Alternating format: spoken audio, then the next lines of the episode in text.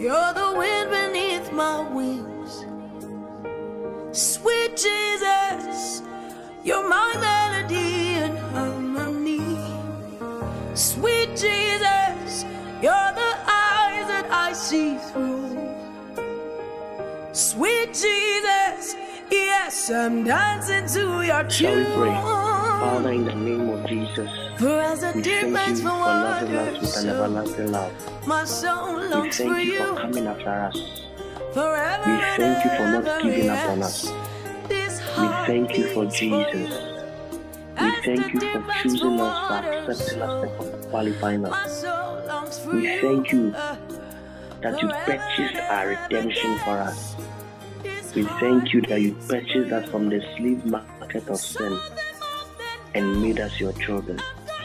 We pray that may Christ alone be exalted in our discussion tonight.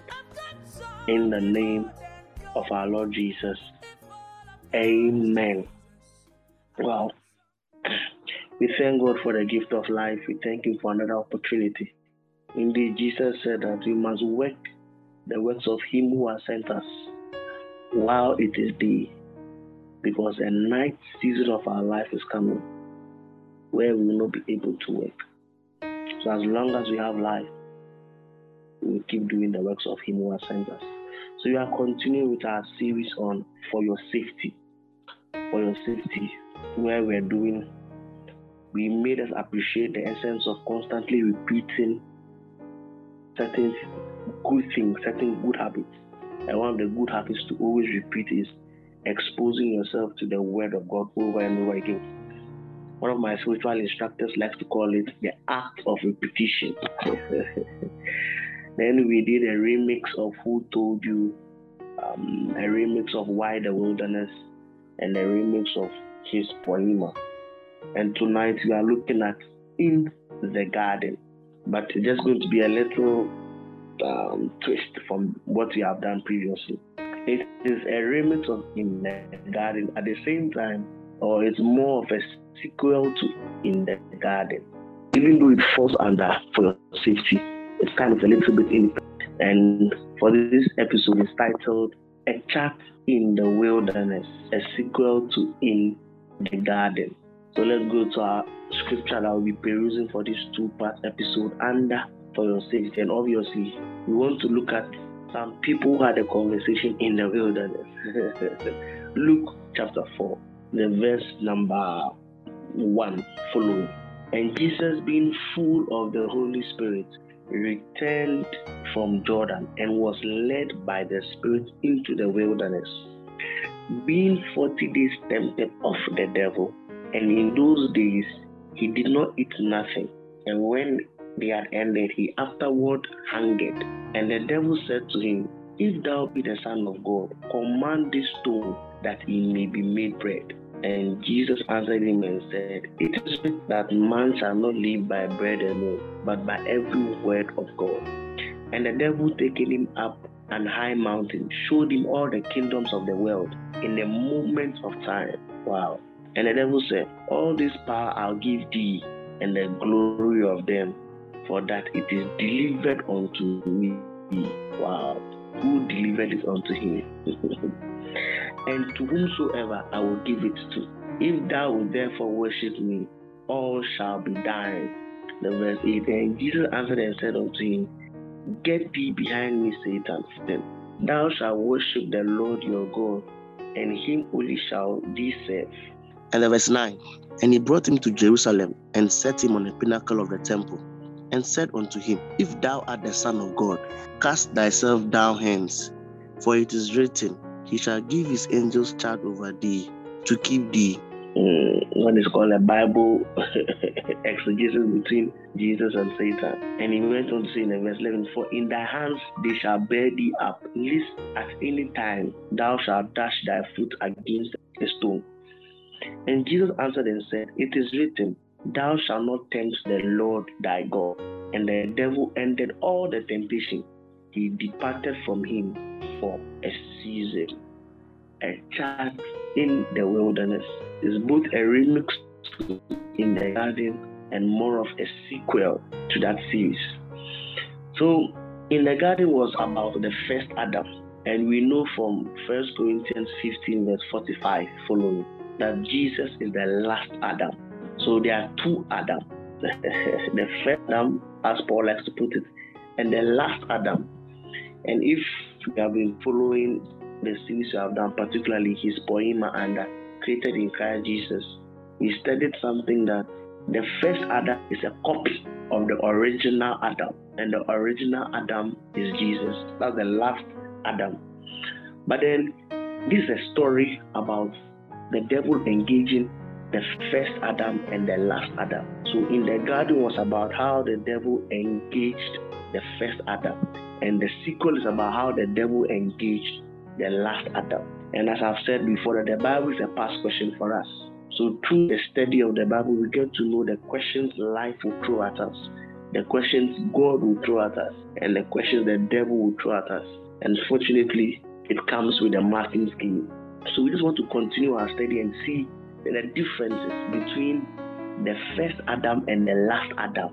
So now the first thing we realize is that obviously the first one was it happened in the garden, and the second one, or this one that we read, it happened in the wilderness. Now, the first thing I said under the series in the garden was about the fact that, and now the serpent, talking about the reality of the existence of that serpent, and I explained this so you can go back to it.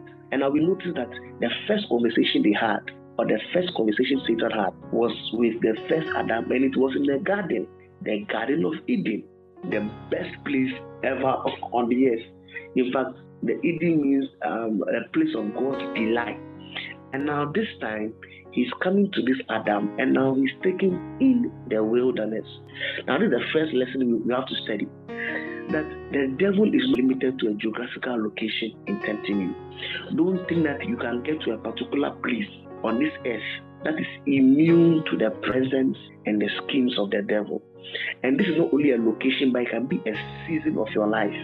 So whether you are in a garden, the devil can be there. Or whether you are in the wilderness, the devil can be there. He can tempt you there. There is never a season in your life where you are immune to the temptations of the devil.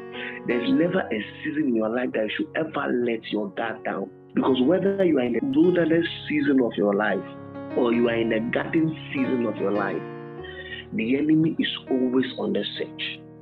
And now the next thing we want to learn is that in the garden, the agenda of the devil was to attack Adam because it was Adam who had the seed of God. It was Adam who received the instructions of God. And was Adam that was the source or the father of all creation. So the main agenda was, was Adam. And this time, the devil got to Adam through to getting to Eve.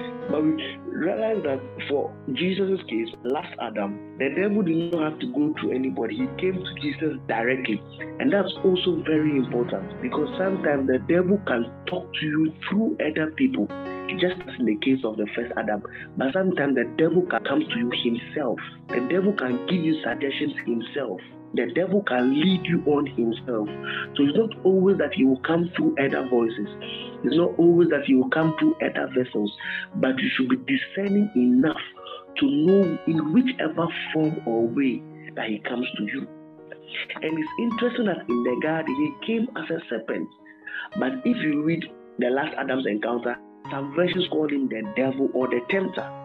So you realize that in the garden he came subtle that is why he chose the serpent. But in the wilderness, he came just as he is. And that tells you the diversity of his operation. Just as he can either come to you himself through thoughts, through suggestions, or he can either come to you through the suggestions of other bad habits you have found ourselves in. Is because certain friends introduced us to that habit. That is why we should never underestimate the influence of the company we surround ourselves in. But it's not always that he comes to our company. Sometimes he comes to you directly. He can give you a thought. He can approach a certain circumstance in your life. There is a story that Kenneth E. Hagin once gave about a pastor's wife, and she was a very pretty, pretty lady. If I'm, my facts are right, I think she once won a beauty pageant contest at one point in her life. And I think she became born again and she married this pastor. But after a period of time, the devil started giving the pastor's your beauty is going to waste. Like all the beauty that God has given to you. in Ghana, say also for mommy, You are using all your beauty to do pastor's wife work. All you do is to sit glamorously in front of the church, and every day your pastor will acknowledge you. So gradually, gradually, the devil was giving him suggestions that you are too big for this, you are too beautiful for this. This is not your place. You are wasting the beauty God gives to you. And not before long, this pastor's wife started accepting and allowing these thoughts to settle in her heart. Then, as it always says, before long she had divorced the pastor, and the end was not the best. So you see, in this instance, it was not as though the devil gave the thought to a friend to suggest to her that, oh, you are this beautiful. Why are you just being a pastor's wife? Why are you just working for God? People are making money with their beauty.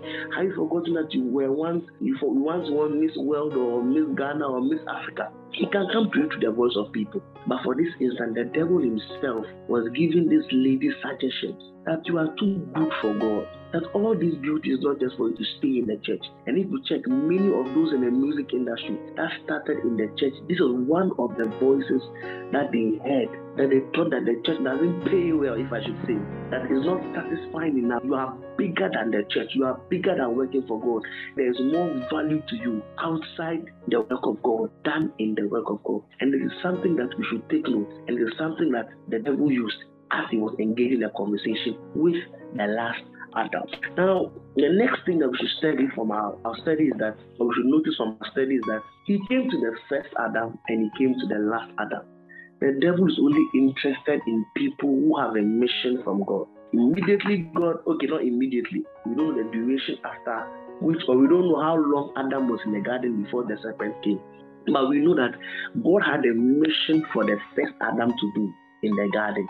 He had a mandate, he had a great commission in fact, the Great Commission or the first Great Commission in Genesis chapter 1, the commission to dominate and to rule and to multiply and fill the earth. That's why he attacked the first Adam because he knew that there was a calling of God upon his life.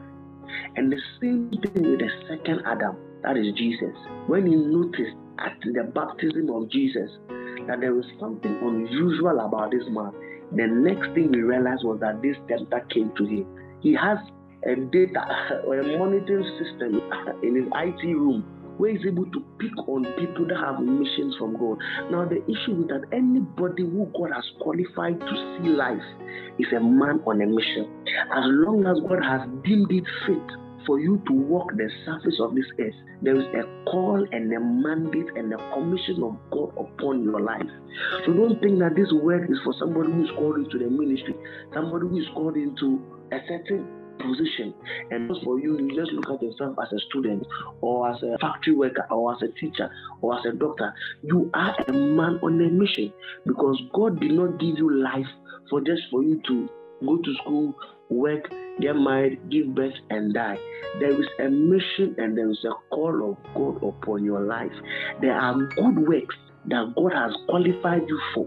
And as long as God deemed it fit for you to walk the surface of this earth, there is a call of God upon your life. Meaning that automatically you are on the radar of the devil. So whether you are in wilderness season or you are in the Garden of Eden season, remember you are not immune to this. And you see, in, in the temptations, you will look at it. But one of the things that robs many of us is carelessness. Many of us are too careless with the gift of life. That's because we don't appreciate the fact that there are things written in the books of heaven concerning your life that you must fulfill.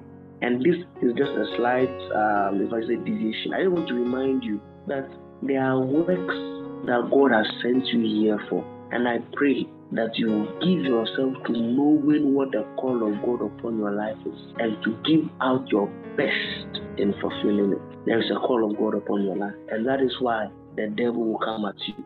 Now, just as we looked at in the garden, when the serpent came, the first thing he came, he didn't greet. he didn't greet Eve. When he appeared on the scene, uh, he said, Did God really say? And we looked at it. And the same thing that he did over here in the wilderness.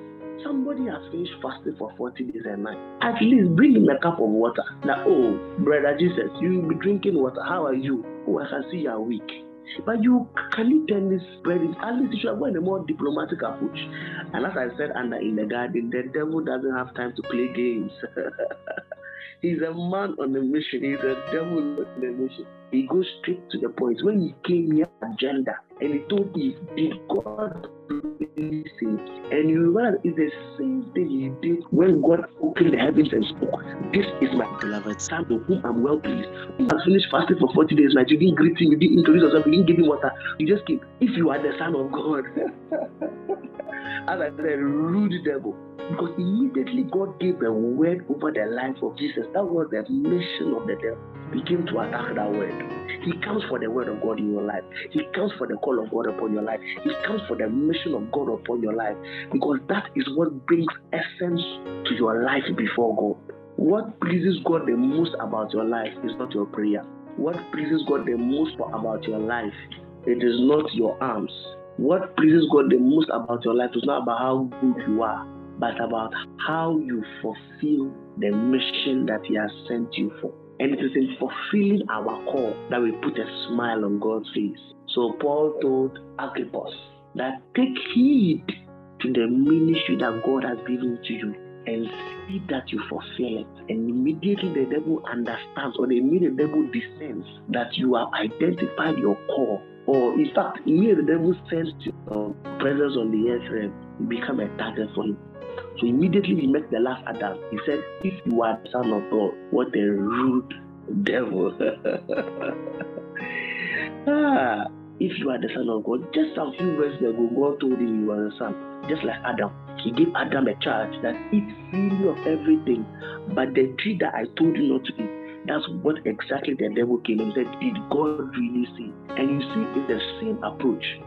If you are the Son of God, a child in the wilderness.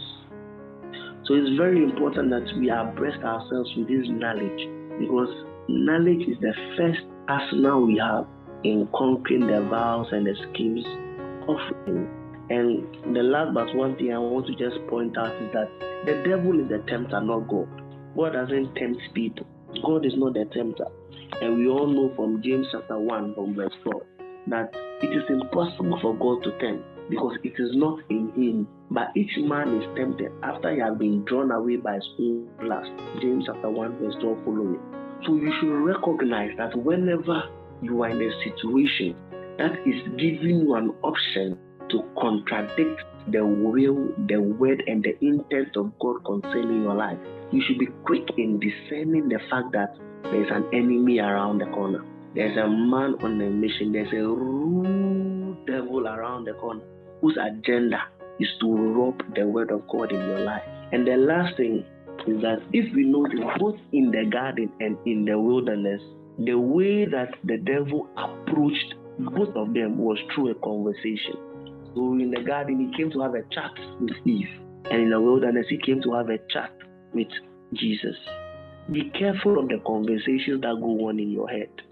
That is why it is important for you to continually expose yourself to the Word of God because you form a barricade, you form a, a high wall around your mind, you form an unbreakable security system over your mind because the arsenal of the devil is to engage a conversation with you. And remember, I said in the garden that he fell immediately, he started to engage the devil without the arsenal of the word of God. And next week we'll be looking at it. You know how Jesus responded when the devil asked Eve, Did God really say? Look at the response that Eve gave. And when he came to Jesus, if thou art the Son of God, turn this to and look at the response that Jesus gave. And this is why I said that never think you can outsmart the devil. You are never wise enough to outsmart the devil. And the better you humble yourself to realize this truth. You know, most of us we like to quote play with fire. We think a man can carry fire in his bosom and not get burned. We give ourselves too much credit. We give our skills too much credit. But as I said in the garden, he has seen all types of men right from Adam through to Jesus till now. There is no wisdom any man can possess that can outsmart the devil. Our arsenal in the battle of life is the word. And how you choose to respond to the conversations that the devil engages you in is the first step in overcoming the voice and the suggestion, the lies and the schemes of the enemy. A chat in the wilderness. Remember, he can either come to you directly or through somebody. He can either come to you either in the wilderness or in a garden. He can either come as a serpent that is subtle, crafty, or he can come as he is. That's why I, I don't know if I realized something like look at the story of Samson. Delilah's mission was obvious.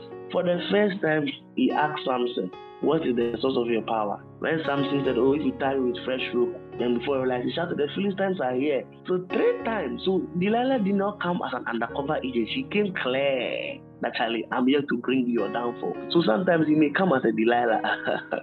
sometimes he may come as Potiphar's wife, as innocent, that, oh, me, I like you. It's not as if I'm going to report you to my boss. This is a moment of pleasure. I won't tell anybody, even though she has an agenda behind her mind. So do not be deceived. Don't always think that the devil will come in in a mysterious way. Sometimes he comes plain aside. There are some circumstances that comes to you that you know clearly it's a temptation from the devil. There are certain offers you get at work that you don't need to be told. You know, sometimes they can come in schemes. It will take a while before you figure it out. But sometimes it comes as the day. And you should be bold and discerning enough to identify both of these two. And it comes for people that have a connection with God, that have a mission from God, that have a mandate or that have a commission from God. Both the first Adam and the last Adam. And it's coming for you too. Because your life is of value to God. And He paid the highest price ever. When God wanted to redeem us, He didn't gather all the gold in South Africa and Ghana, He didn't gather all the oil in Nigeria your value was worth more than that. And he knew that if he could pay such a price for your life, there is something valuable about your life. But unfortunately, we ourselves don't know. So we are careless with the gift of life. We are careless with the opportunity to see another day. We are careless with the giftings, the influence, the resources that God has given to us. And finally, it's always a conversation mindful of the conversations you have because it comes as a touch. He drops just that seed. And if you are not discerning enough to quickly uproot the seed with the word of God, and you begin to reason it out, justify it out, before you realize you become like the first Adam.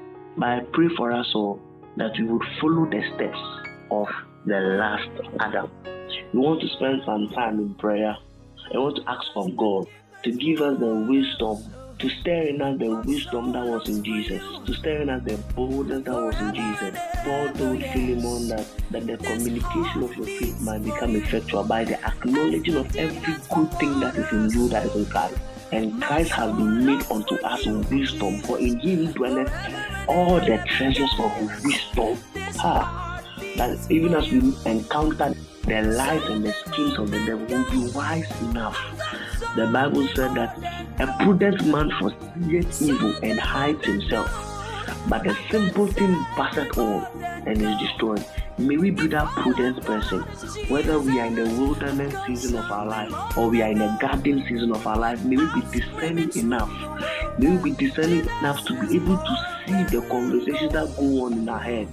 And may we be bold enough to outrightly fuse, to outrightly allow to settle in us the seeds of the word of God. May we not emulate the first Adam. May we not emulate the Eve. May we emulate the steps of Jesus.